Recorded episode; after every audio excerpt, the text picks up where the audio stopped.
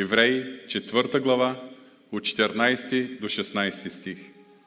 И така, като имаме велик първосвещеник, Исус, Божия син, който е преминал до най-високите небеса, нека държим това, което сме изповядали.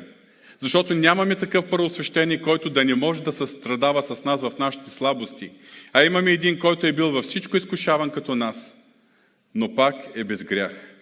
Затова нека да пристъпваме с дразновение към престола на благодата, за да придобием милост и да намерим благодат, която помага в подходящото време. Повтарям последния стих. Затова нека да пристъпваме с дразновение към престола на благодата, за да придобием милост и да намерим благодат, която помага в подходящото време. Боже святи, и тази сутрин ни отваряме сърцата си умовете си и те молим за Твоето помазание. Когато ще размишляваме върху Твоето Слово, ние съзнаваме, че се нуждаем от Твоето просветление. Ние се нуждаем от Твоето помазание, святи души. Ние се нуждаем от Твоето действие. Аз лично се нуждая, Господи, Ти да благословиш и умът ми, и сърцето ми, и устните ми. Господи, благослови народа Ти. Благослови всеки, който приеме това семе на Словото. И искаме и Те молим, почти ни да бъдат добри в името на Исус. Амин. Скъпи брати и сестри, чувствали ли сте се някога недостойни и засрамени, когато заставате пред Бога в молитва? Може би поради свои слабости, поради свои грехове. Имали ли сте някога чувство за недостатъчност и вина? Като че ли ви се струва, че Бог няма да ви прости, след като отново сте съгрешили? Или дори да вярвате, че Бог ви е простил, вие самите не може да си простите. Има ли сте случаи, когато сте изпадали в нужда, но когато се молите пред Бога за тази нужда, вътре във вас имате едно усещане, че като че ли Бог няма да ви отговори. Защото просто това чувство е, че не сте достатъчни. Защото някога сте имали някакъв провал или сега ни вършите нещо както трябва. Не се молите достатъчно, не четете Божие Слово достатъчно или не вършите достатъчно добри дела. Или пък като, в ден като днешния, когато заставате пред символите на Христовите страдания, пред хляба и пред виното. Чувствали ли сте се недостойни да участвате в Господната вечеря? Днес ще говорим точно за такива въпроси за въпроси, свързани с греха и прошката, с чувството за вина и недостатъчност от една страна и дразновението да идваме пред Бога, пред Неговия благодатен престол, като Негови сънове и дъщери. Днес ще говорим по въпрос, свързан с начина по който гледа на нас и начина по който ние гледаме на себе си много често, след като се провалим. Днешният основен стих, както вече разбирате, е 16 стих от последният, от прочетения текст. Затова нека да пристъпваме с дразновение към престола на благодата, за да придобием милост и да намерим благодат, която помага в подходящото време. Днес ще говорим за нашето заставане пред престола на благодата. И тъй като при малко споделих, че след 10 на дена ще започваме във вторник вечер да изучаваме посланието към евреите, Искам да започна с няколко думи за това послание, откъдето е от нашия основен текст. Доктор Дейвид Гудуин, един изследовател на Божието Слово, който има една прекрасна книга, издадена на български язик във връзка с посланието към евреите. Той пише следното. Посланието към евреите е проникнато от славата на нашия Господ Исус Христос. Слава на Неговата божествена и човешка същност, на свещеничеството и жертвата му, на победният му живот във вяра, на възкресението и възнесението му, както и на неименуемостта на неговото завръщане. Посланието към евреите е единствената новозаветна книга, чийто автор за нас остава неизвестен. Но от самото послание, особено от последната глава, заключителните думи и подрите, които той пише, става ясно, че той е бил добре познат на своите читатели – Имаме много основания, въпреки че има много дискусии и още в началните векове част от Християнска църква приписва това послание на апостол Павел, има много основания да се предполага, че авторът е Аполос, но нямаме сигурност. Посланието е писано най-вероятно преди 70-та година след Рождество Христово, защото в него нищо не се говори за разрушаването на Иерусалим и на храма. И точните послания на това, на това точните получатели на това послание не са напълно известни. Ясно, че това са евреи, юдеи, които са приели вярата в Исус Христос. Тоест, вярвали са, че Исус, синът на Йосиф от Назарет, Галилейски, е обещаният от Бога Месия. Обаче повода за написването на това послание е, че по това време, това е времето преди да започне гонението от централната римска власт, по това време повярвалите в Христос евреи са били гонени от самите техни семейства и от техните сънародници. Тези, които са приемали вярата в Исус Христос и са го приемали като Месия, са били считани за устъпници от вярата и съответно за родоустъпници. Вие знаете, че в нашата страна се има един такъв менталитет, че ако не си традиционно православен християнин, значи си някакъв предател, някакъв отстъпник. Това е било в много по-голяма сила по това време в еврейското общество. И тогава, поради натиска, който са преживявали вярващите в Исус Христос иудеи, става ясно от посланието, че някои от тях са се връщали обратно. От, отричали са се от Исус Христос и са се връщали към юдейската религия. Главната цел на автора в това послание е да насърчи тези преследвани заради вярата си в Христос юдеи, да ги насърчи да не се разколебава, да не се отказват от вярата си в Христос и да не се връщат назад. И в 10 глава, 32 до 35 стих, той пише едни силни увещателни думи. Припомняйте си още за първите дни, когато след като бяхте просветени, претърпяхте голяма борба от страдание, кога опозорявани с хули и оскърбление, кога пък като са участници с тези, които страдаха така. Защото вие не само страдахте с онези, които бяха в окови, но и радостно посрещахте разграването на имота си, като знаете, че вие имате по-добър и траен имот. И така ни напускайте дразновението си, за което имате голяма награда. И в цялото послание, основната тема, основната линия, която авторът, е, вдъхновен от Святия Дух, посочва, това е превъзходството на Исус Христос. И в това послание е изявено превъзходството на Исус Христос в много области. Обаче една от областите, в които авторът наистина доказа и посоча превъзходството на Исус Христос, е Неговото първосвещеническо служение – Спираме се на това, защото това е пряко свързано с днешните ни размишления. Исус Христос в това послание е представен като просвещеник до века според чина на Мелхиседек, който е по-превъзходен от левитското свещенство по Ароновия чин. Той е представен като просвещеник, който служи, служи по силата на един нов завет, който е по-превъзходен от стария. Като първосвещеник, който е свещенодействал не в земното светилище, а е в небесното, като е достигнал до небесата – това е, той е представен като първосвещеник, който не е принесъл кръв от козли и от юнци, но е принесъл своята собствена кръв, като е придобил за нас вечно изкупление. И в днешния текст ние го виждаме като първосвещеник, който познава нашето естество. Познава какво означава изкушението. Познава слабостта на човешката природа. И напълно ни разбира – и напълно ни състрадава в нашите слабости, когато сме изкушавани и когато се проваляме. За разлика от нас, той никога не е сторил грех, но познава изкушението и притегателната сила на греха, която той е побеждавал.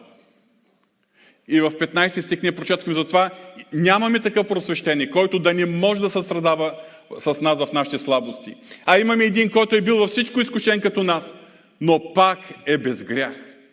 Същата истина ни е представена и от апостол Йоанн. По някои въпроси, първото послание на Йоанн и посланието към евреите се препокриват като, като разглеждат идентични въпроси, макар и терминологията, която използват двамата автори, да е различна. В първо Яново послание, втора глава, първи и втори стих, ние четем, дечица мои, това ви пиша, за да ни се грешите. Но ако съгреши някой, имаме ходатай при Отца. Исус Христос праведния. Той е умилостивление за нашите грехове. И не само за нашите, но и за греховете на целия свят. И забележете, в посланието към евреите е използван термина първосвещеник. Просто като пряка аналогия с първосвещенското служение, което юдеите много добре са познават, защото то е писано до евреите това послание. Докато първо, първо Яново послание, апостол Ян, който пише до църквата, до вярващи, които, в които има евреи, но е, са доминирани от, в една езическа култура, той използва термина худатай. И така, 16 стих, нашият основен стих. Затова нека пристъпваме с дразновение към престола на благодата, за да придобием милост и да намерим благодат, която да помага в подходящото време. Милост и благодат пред престола на благодата. Тези две понятия, милост и благодат, може да се опитаме да ги дефинираме. И аз знае, че има множество дефиниции. Няма да изборявам всичките дефиниции, всичките обяснения, просто времето ни ни позволява. Но тези две понятия са органично свързани с Бога. Те са неотменни качества на Бога. И в този текст, като проявление, като качество на Бога, те са органично свързани помежду си. Една дефиниция само, която съм споделял с вас и то не веднъж. Милостта на Бога се изявява в това, че ние не получаваме това, което заслужаваме. Какво заслужаваме? Неговото съждение, Неговото наказание. Докато благодата на Бога се изявява в това, че ние получаваме това, което не заслужаваме. Какво ние заслужаваме да получаваме от Бога? Ми вечен живот. Неговата благодат, присъствието на Неговия дух в нас. Правото да се наричаме Негови синове и дъщери. Милостта се изразява в това, че ние не получаваме това, което заслужаваме. Докато благодата си изявява в това, че ние получаваме това, което не заслужаваме. И тъй като контекстът е свързан с първосвещенското служение на Исус Христос, който може да ни е, който е бил във всичко изкушаван като нас, останал без грях, но може поради това да ни състрадава в нашите борби, в нашите е, провали. Затова в контекста на греха и отношението на Бога към греха в нашия живот, говоря за, за нас, вярващите, милостта на Бога се свързва с прощението на нашите грехове. С това, че ние сме прияти от Него независимо от нашите слабости и провали. А благодата на Бога се свързва с Неговото действие и сила в нас, чрез които Той ни помага да побеждаваме изкушенията и греха, чрез които Той ни променя и ни освещава. Бог ни приема такива, каквито сме, но не ни остава да останем такива, каквито сме. Той ни променя. Амин. Най-напред искам да се обърна към нашите слушатели – било ако сте тук в тази зала или ако слушате на запис това богослужение, които все още се колебаете, които все още не са последвали пътя към вярата, на вярата в Исус Христос. Тези, които все още не са преживяли своята първоначална среща с Христос, опрощението на греховете и никога до сега не са пристъпвали към престола на благодата. Използвам терминологията от нашия основен текст. Към тях искам да се обърна Бог ви очаква със своята милост и със своята благодат. Най-важно, което Библията има да ни каже, да, да каже към тези, които все още не са познали Господ. Защото Бог толкова възлюби света, че даде своят единороден син, за да не погине нито един, който вярва в Него, но да има вечен живот. Защото човека, всеки човек има един основен проблем. И този проблем е грехът. Всеки човек по рождение е грешен. Това се отнася преди всичко, на първо място, от греховната природа, която всеки човек наследява по рождение. И поради греховността в нас, която е в нашето естество, коя, греховността, която винаги ни тегли да нарушаваме Божиите морални граници. Затова ние вършим дела, вършим грехове, дела, поведение, начин на живот, които, които са извън моралните граници, посочени в Божието Слово. Поради греховността в нас, Всички ние, преди да познаем Христос, Божието Слово ни нарича духовно мъртви. Тоест, отделени от Бога, без възможност да общуваме с Бога, без да имаме няк... без възможност и право да, да, да общуваме с Него и да развиваме взаимоотношения с Него. А ние точно за това пък сме създадени. И поради сторените грехове, пък вече делата, които нарушават Божия закон, Божиите морални граници, поради сторените грехове, всеки човек ще се изправи пред праведния съдия и ще получи своята присъда. Но, за съжаление, Библията ни посочва каква е тази присъда и тя е много страшна. Заплатата на греха е смърт. Това е записано в посланието на Римните 6 глава 23 стих. Думи, които апостол Павел е записал. Заплата на греха е смърт, но продължава. Радостното е, че ни поставя точката тук. Но продължава изречението. А Божия дар е вечен живот в Христос Исус, нашия Господ. И тук виждаме другата страна на библейската истина. В своята огромна любов, милост и благодат, Бог е промислил спасение за всеки човек. За всички грешни хора. И всичко това е чрез изкупителната жертва, чрез изкупителните страдания, смърт и възкресение на нашия Господ Исус Христос, който беше предаден за прегрешенията ни и бе възкресен за оправданието ни. И сега всеки човек, независимо колко е грешен, малко или много, ние хората разсъждаваме така и слагаме такива понятия, много грешен, пък аз съм по-малко грешен, независимо колко е грешен човек, независимо от присъдата, която всеки грешник заслужава, Бог заради Исус Христос предлага на всеки човек да получи своя дар. Спасението като дар. Да получи възможността да бъде избавен от смъртната присъда и да получи дара на спасението и на вечния живот. Но този дар е единствено в Христос Исус, нашия Господ.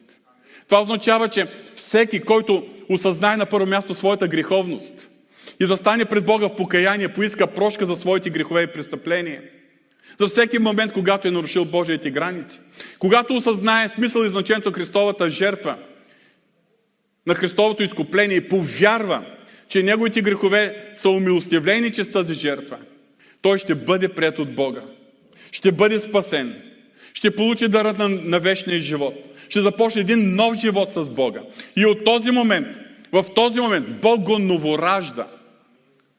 Бог извършва една огромна промяна в вътрешната духовна същност на всеки човек, който се покайва, който приема Исус Христос с вяра и решава да го последва. От този момент вече за нас стават реалност, за всеки човек, който е повярвал, стават реалност думите на Божието Слово. Който за нас направи грешен онзи, който не знаеше грях, за да станем ние чрез него праведни пред Бога. Това е 2 Коринтияни 5.21. С други думи, в този момент на новорождението и на обращението към Бога, Бог прощава всичките ни грехове и ни дава като дар своята правда. Правдата на Исус Христос. И в прочетения текст ние виждаме, че Исус Христос на кръста е приел нашата греховност. Това се състои неговото заместничество. Той никога не е знаел грях, но е бил натоварен с нашите грехове и беззаконие. За да приемем сега чрез вяра ние Неговия дар, Неговата праведност. Също така, Божието Слово ни казва, че Бог възкрасява такъв човек с Исус Христос. Дарява му нов живот, прави го ново създание. И ако в миналото такъв човек е бил, до момента на опрещението, такъв човек е бил мъртъв поради своите престъпления и грехове, в Ефесяните 2 глава четем, даже когато бяхме мъртви чрез престъпленията си, ни съживи заедно с Христос. По благодат сте спасени. И от този момент всеки човек има правото да пристъпва пред престола на благодата. От този момент. Даже не само правото, Словото Божие ни съветва и ни насърчава да имаме дразновението да пристъпваме пред престола на благодата.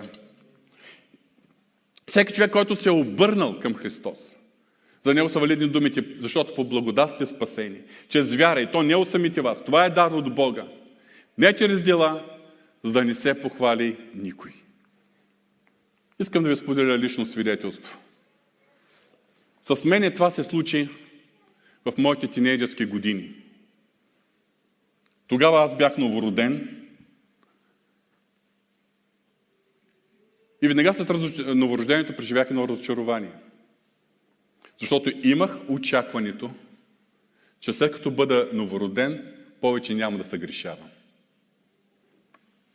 Тогава бях тинейджърските години, както казах, и вече си имах своите битки с греха и изкушенията, които винаги им показаха колко съм слаб без Христос. И се си очаквах веднъж Бог да ми прости греховете и ще мога да не се провалям така, както се провалям към този момент. Имах съзнанието за своята недостатъчност. Имах съзнанието за своята греховност. Чувствах се виновен пред Бога. Моля го Бог да ми прости греховете. Но към онзи момент аз все още не, съм, не, не разбирах силата и значението на Христовата изкупителна жертва. Докато в един момент тази спасителна вяра, това откровение огря сърцето ми. Тази спасителна вяра изгрява в мене и аз бях новороден. И очаквах, че проблема с моите провали, с моите борби в изкушенията и с греха са вече приключили. Да, ама не. Оказа се, че след това аз отново, въпреки че не го желаях, изпадах в грях. След това бях много разочарован. Даже започна да се питам, много ясно си спомням тези съмнения. Какво не е наред? Дали наистина съм новороден? Трябваше ми доста време, за да разбера, че в момента на новорождението аз не ставам съвършен и не ставам безгрешен. От момента на нашето спасение започва един продължителен процес, в който вътрешната промяна на новорождението, която Бог е извършил в нас, трябва да бъде изявен и навън. Да бъде изявен в нашето мислене, на първо място в нашето мислене, ценности, вярване, мироглед, които би трябвало да бъдат обновени, променени и осветени чрез истината на Божието Слово да бъдат в резултат на това променени нашите дела, поведение, нашия характер, да има, след това, да има промяна в нашите взаимоотношения с хората, в нашите забавления, в нашите желания, стремежи, решения, в посоката която, на живот, която ние приемаме. И този процес на промяна, Божието Слово го определя като освещение. Той трае през целият ни живот на земята. Ние не можем сами да освещаваме себе си. Отново това е резултат, от, това може да се случи единствено в резултат на действието на Божията благодат. А Божията благодат е в нас чрез действието на духа на благодата, който вече живее в нас. Святия дух. И точно в този процес на промяна ние си преживяваме своите борби. Имаме възходи на ентусиазъм, на благословение, на победи, на радост. Имаме падение на разочарование, на е, съмнение, на провали, когато човек не е успял да се въздържи, когато човек не е успял да устои срещу греха. И трябваше ми много време, въпреки че четях Божието Слово от малък, от съвсем ранна детска възраст, но има момент, когато човек чете текста на Божието Слово, но като че ли идва момент, когато да прогледа зададена истина. И трябваше ми време за да може наистина тези думи на апостол Йоанн да просветнат в мене. Йоанн, първо Йоанново послание, първа глава, 8 стих. Ако кажем, че нямаме грях, лъжим себе си и истината в нея е в нас. Изведнъж ми просветна. Ако кажем, че няма грях, Йоанн пише това в първо лице множествено число. Ние, ако кажем, че ние нямаме грях, той включва и себе си това число. Той не е записан. А, ако кажете, че нямате грях, ние апостолите сме малко по-друга класа. Обаче, ако вие кажете, че нямате грях, лъжите себе си. Не. Той каза, ако кажем, че нямаме грях, лъжим себе си и истината не е в нас. За кого се отнасят тези думи? За кого апостол Йоанн каза, ако речем, че нямаме грях, лъжим себе си? Предните стихове, веднага в контекста ни показват. Чета първо Яново послание, първа глава от пети стих надолу до седми. И известието, което чухме в него е това, в него известяваме на вас е това, че Бог е светлина и в него няма никаква тъмнина. Правя първата си спирка тук. Бог е светлина и в него няма никаква тъмнина. Апостол Йоан в това послание много борави с тези понятия светлина и тъмнина. И винаги светлината, това е свързано с Бог, с Неговото царство, с Неговото влияние, с Неговия живот в нас, докато тъмнината, това е свързано с греха, с сатана, с царство на тъмнината. И в 6 стих, ако кажем, че имаме общение с Него, а ходим в тъмнината, първо, той пише до вярващи. Но е, явно, че е възможно. Защото каза, ако, ако кажем, че имаме общение с Бога, т.е. се заставим пред престола на благодата, е, имаме връзки и общение с Бога, но ако ходим в същото време в тъмнината, това означава в непокорство, в грях, според царство на тъмнината, лъжем и не действаме според истината. Няма място за тълкуване. Неща са толкова ясни. Но ако ходим в светлината, както Той е в светлината, имаме общение един с друг и кръвта на Сина му Исус Христос ни очиства от всеки грях. От момента на нашето новорождение, ние сме в дълбока духовна връзка с Христос. Не знае дали всички го осъзнаваме това или не. Ние сме дълбока духовна връзка с Христос. И за да разберем какво представлява тази връзка, Божието Слово използва различни метафори от понятията, с които разполагаме, за да можем да схваним. Например, вие всички знаете метафората, която сам Исус Христос каза за лозата и пръчките. Това е, е един нагледен урок, една метафора, която показва наистина какво представлява човек да бъде духовно свързан с Христос. Както пръчката е свързан с лозата. И животът на лозата циркулира в пръчката. Друга метафора, която апостол Павел използва повече. Ние сме поставени в Исус Христос. Даже той в Ефесяните 2 глава и, и 1 и 2 глава каза в небесни места в Исус Христос. Ние сме в Него и Той е в нас.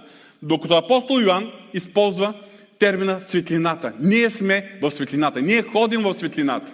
Да, предупреждава апостол Йоанн да ни попадаме в тъмнината и да ни ходим в тъмнината, но ние сме в светлината.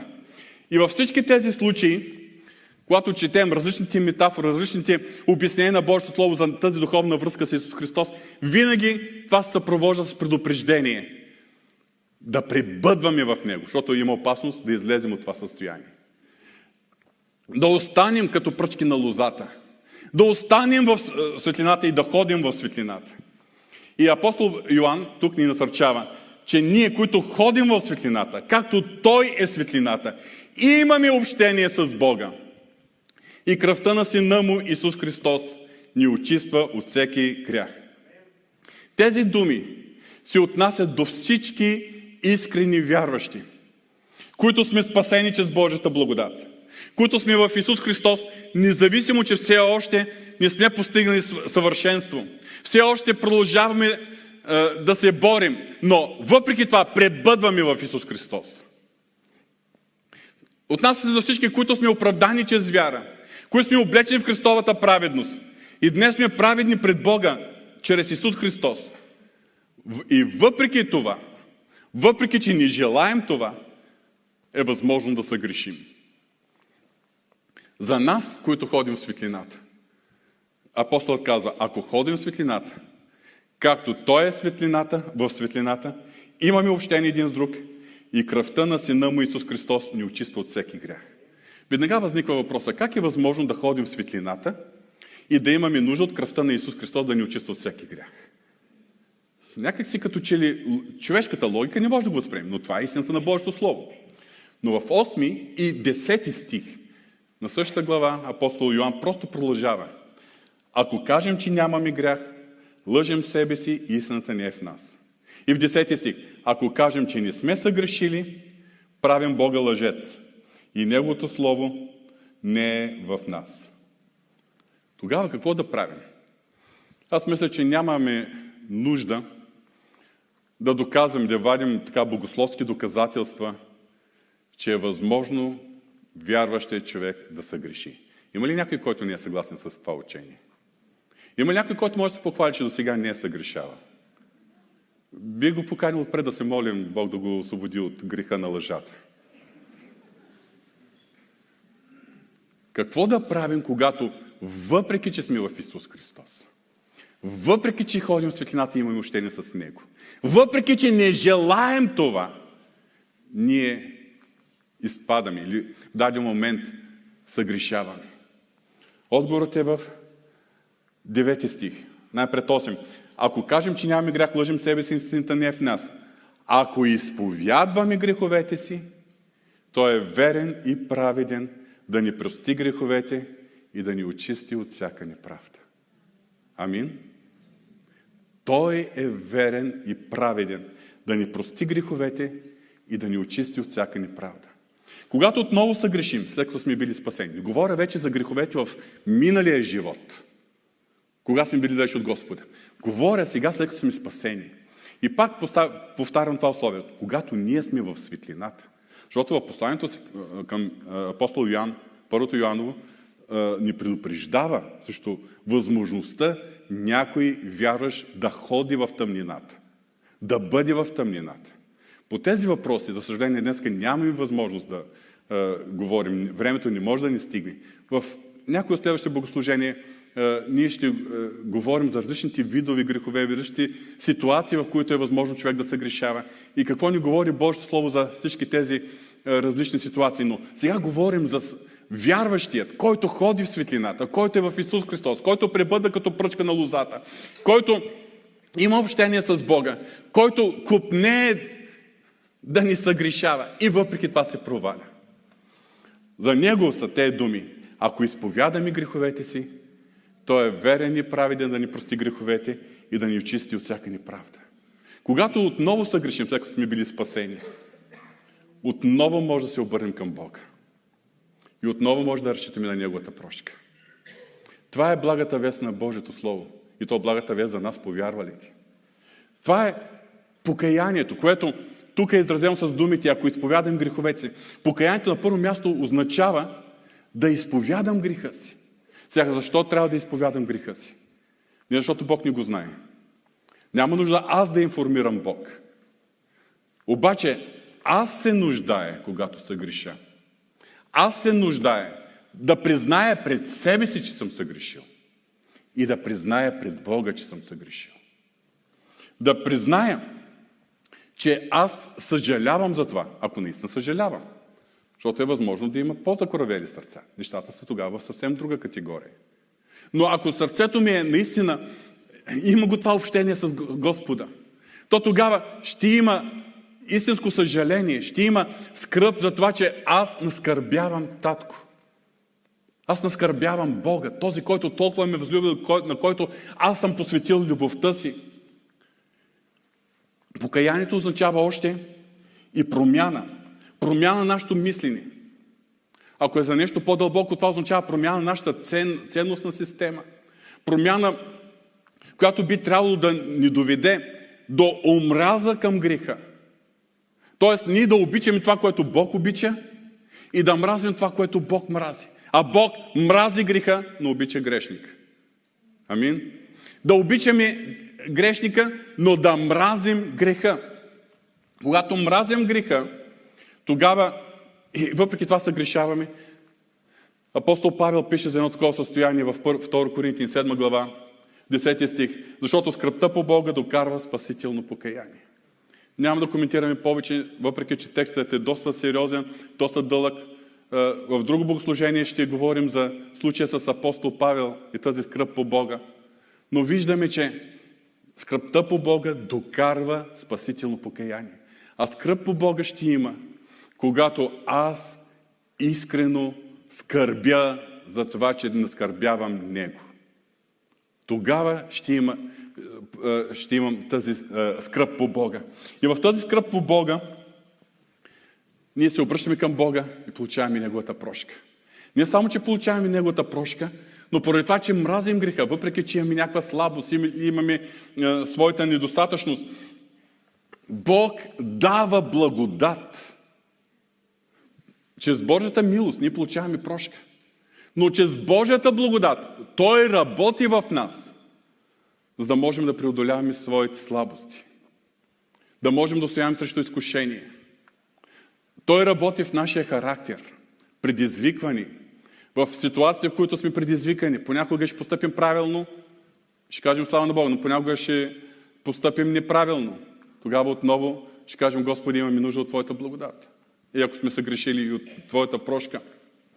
И така, Бог чрез благодата си, чрез това действие на Святия Дух, Той ни дава силата, която на нас хората ни ни достига, за да можем да преодоляваме, за да можем да израстваме в освещение.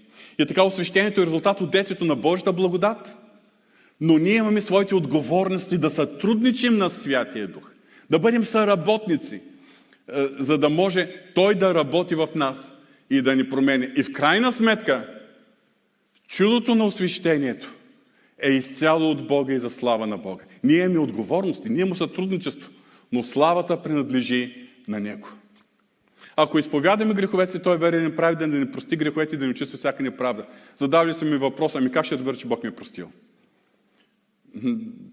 Чрез вяра. Чрез вяра в силата на Христовата жертва. Защото Словото казва, това ви пише, за да не се грешите, но ако се греши някой, имаме худатай пред Отца, Исус Христос праведен. Той е умилостивление за нашите грехове и за греховете на цялото човечество, на целия свят. Заради Него Бог ни прощава. И Словото съвсем ясно казва, ако изповядам греховете, Той е верен и праведен да ни прости греховете и да ни очисти от всяка неправда. Така че нямаме основание. Веднага, когато човек осъзнае, изповядва пред Бога, съжалява, Бог му прощава. Бъдете сигурни, не очаквайте някакво специално откровение. Не очаквайте ангел от небето да дойде и да ви информира. Вярвайте. Това е вярата. Когато един вярващ, който прибъда в Христос и който ходи в светлината, който е като пръчка на лозата, все пак се греши, той не загубва своята праведност. Искам много точно да го подчертая. В Божието Слово се използва една метафора, че правдата е като дреха, която ние обличаме. Ние сме облечени с Христовата праведност. Правдата на някои места е представена като бяла дреха. Бяла дреха. И представете си тази картина. Ние сме облечени всички поради вярата си в Исус Христос, поради Божията благодат. Ние сме облечени с тази бяла дреха. Но в нашето ежедневие, ходейки на, обхождайки се с тази бяла дреха в нашото ежедневие, все някъде ще допрем, все някъде ще се изцапаме. Бялата дреха ни ни е отнета. И затова Словото Божие казва, че ако изповядаме греховете си, ако достигнем до осъзнаване, ако изповядаме греховете си, Той е верен правен да ни прости греховете и да ни очисти от всяка неправда. Самия глагол за очистването говори точно това. Тоест, нашият грях е бил като едно леке, което сме допуснали да се лепне някъде под дрехата. Но когато дойдем при Бога с това покаяние, този грях се изчиства. Това леке се премахва. И ние сме праведни в Христос вече с изчистена дреха. И можем отново да имаме пълноценното общение с Бога. Да имаме дразновение да влизаме в светилището. И аз искам да се обърна към всички вас, скъпи брати и сестри. Моля ви от тази гледна точка да погледнем и нашето участие в Господната вечеря. Разбирам, че имам вярващи, които се въздържат да участват в Господна вечеря. Разбирам, че има вярващи, които отказват. И сега, когато е, се налага всеки да мине отпред, те не излизат да вземат Господна вечеря. Вероятно, поради чувство за вина и за недостатъчност. Защото Словото Божие ни казва да изпитва човек себе си. Защото участието в Господната вечеря е един свят момент. Това е едно благословение. Но това е, са святи символи. И е нормално човек да изпитва себе си. Но след като изпита себе си, какво ни казва Божие Слово? Да изпитва човек себе си и така да яде от хляба и да пие от чаша. Не е казано да яде човек, е, да изпита себе си и в случай нужда да се въздържи. Да изпита човек себе си. Имаме време за молитва. Имаме време, когато човек, всеки може да стане пред Бога. Ако трябва да отидеш при брата и при сестра си, също да му кажеш, прости ми, защото така тези думи изреках за тебе и така нататък. Имаме време за изправене на взаимоотношенията ни с хората и с Бога. И тогава да взимаме и да участваме в Господната трапеза. Да вземе от хляба и от чашата. Е, понякога се случат такива случаи, когато една сестра отишла при друга и казала, сестра, прости ми, защото има Господна вечер, а после ще се разберем. Друг въпрос, който ми е задаван. Има ли опасност тогава това учение да бъде като една зелена светлина, от една отворена врата за всички хора да се съгрешават? Спокойно. Си съгрешиш, си се изповядаш греха. После пак се съгрешиш, пак си го изповядаш. Пак се съгрешиш, пак ще изповядаш. Може някои да приемат нещата така, но това е заблуда. Това не е библейската истина. Защото във втора глава апостол Ян пише, дечица, това ви пише, за да не съгрешите. Но ако съгреши някой, имаме ходатай пред Отца. Исус Христос прави? Забележете израза. Ако съгреши някой. Не каза като.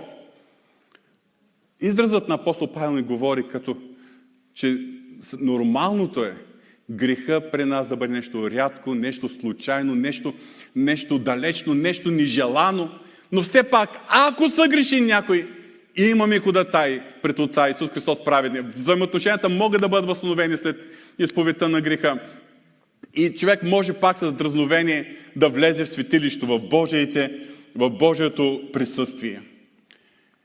И все пак да повторя, това се отнасят за тези вярващи, които ходят в светлината, които пребъдват в Исус Христос.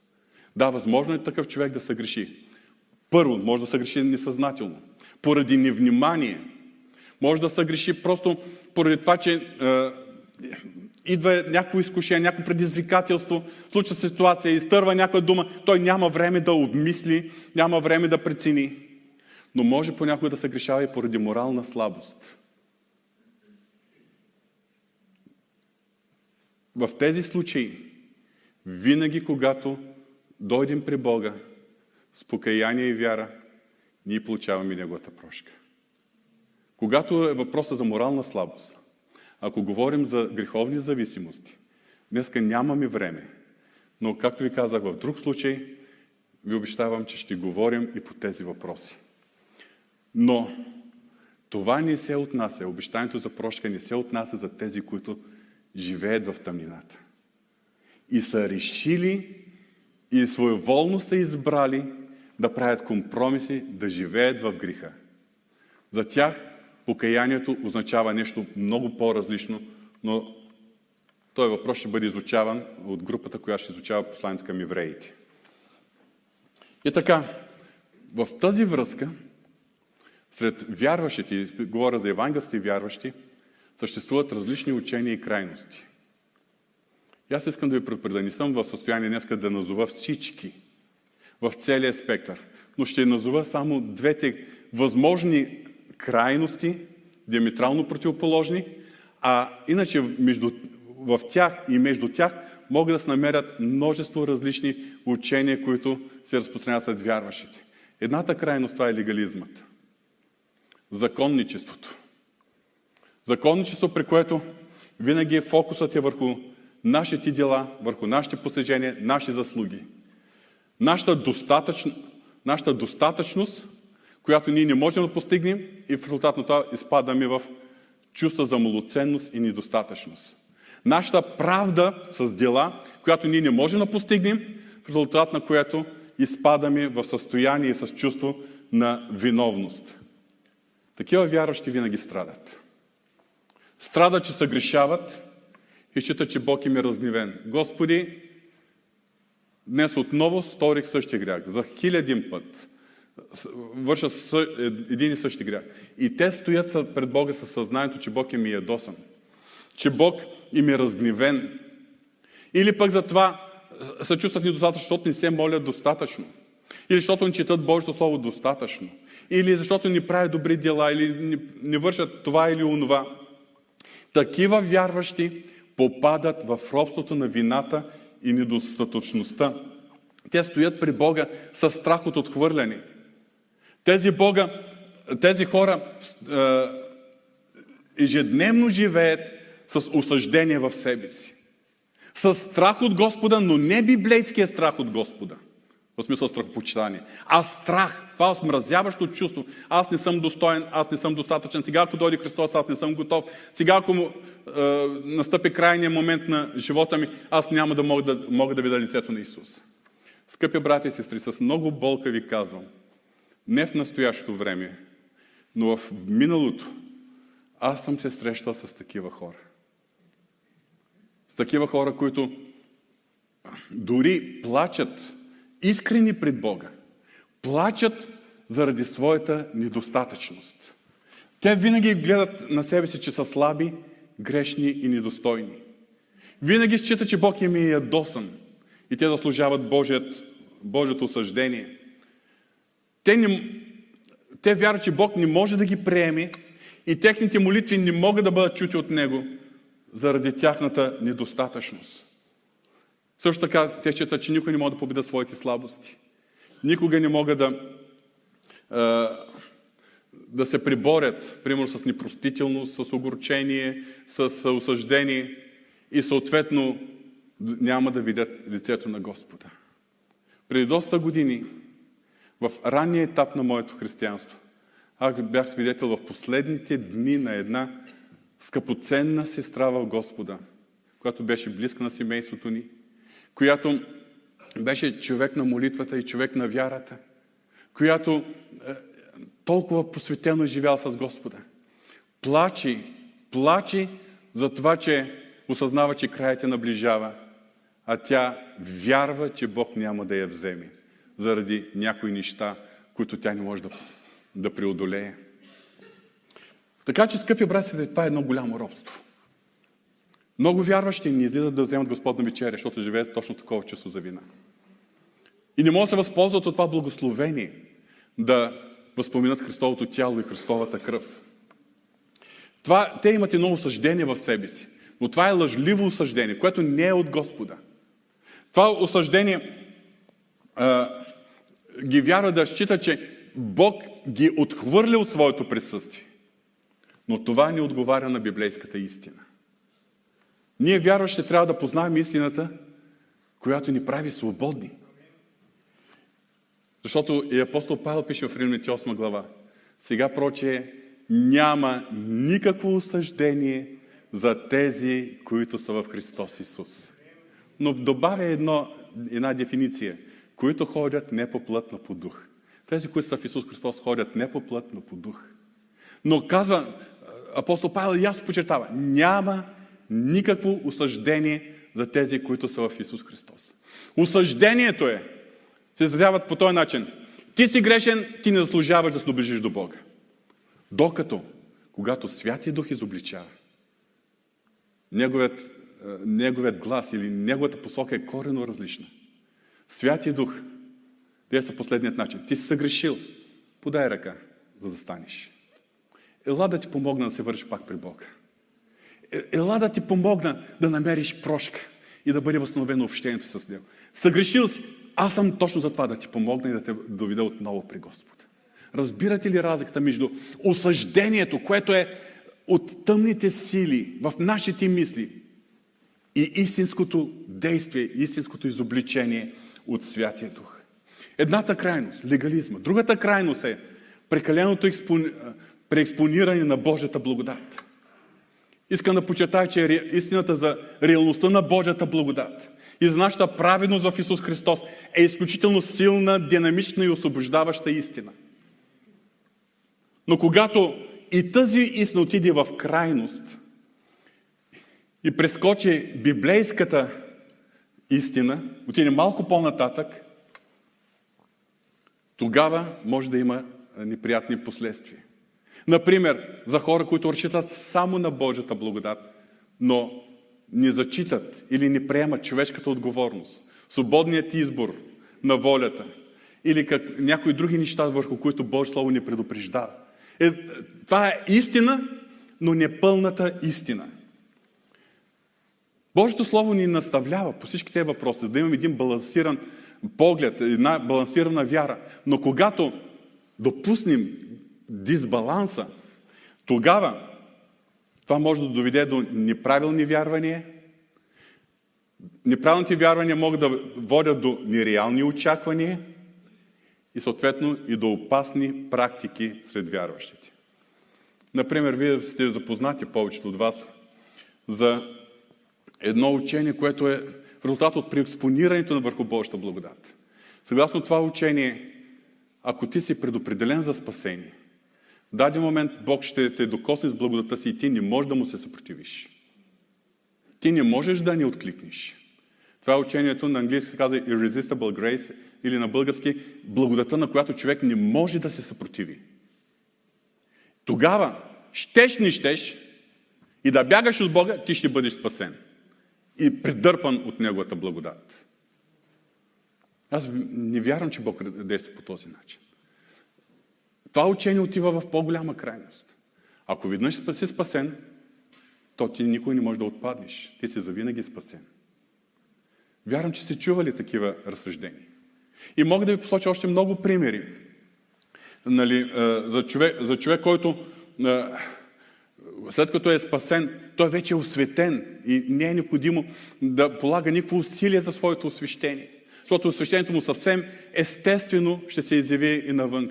Или когато човек вече е опростен, Бог му прощава миналите, настоящи и бъдещи грехове и не е необходимо да се покаива за своите ежедневни прегрешения. И много други неща мога да изброя, които са популярни и вървят сред християнските среди.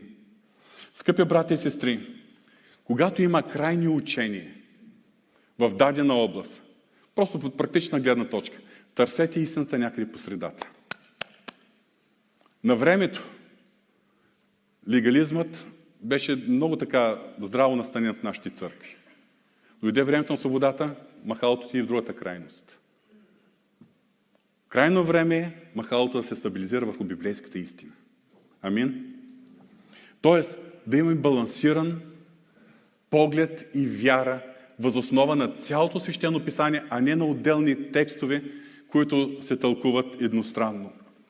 Библейската истина и библейския баланс в тази област винаги ни води до доверие в Божията благодат, това, което Бог върши в нас, но и изпълняване на нашите отговорности, които са ни поставени в Божието Слово за да можем да сътрудничим на Святия Дух, да бъдем съработници на Святия Дух и на Божията благодат. И така, нашия основен текст. Затова нека пристъпваме изразновение към престола на благодата, за да придобием милост и да намерим благодат, която да помага подходящото време. Милостта на Бога винаги се свързва с простителността на Бога. А благодата на Бога винаги се свързва с това, че Бог дава сила за преодоляваме и да да побеждаваме греха и изкушенията. Истинската свобода от греха можем да преживеем, когато пристъпваме пред престола на благодата.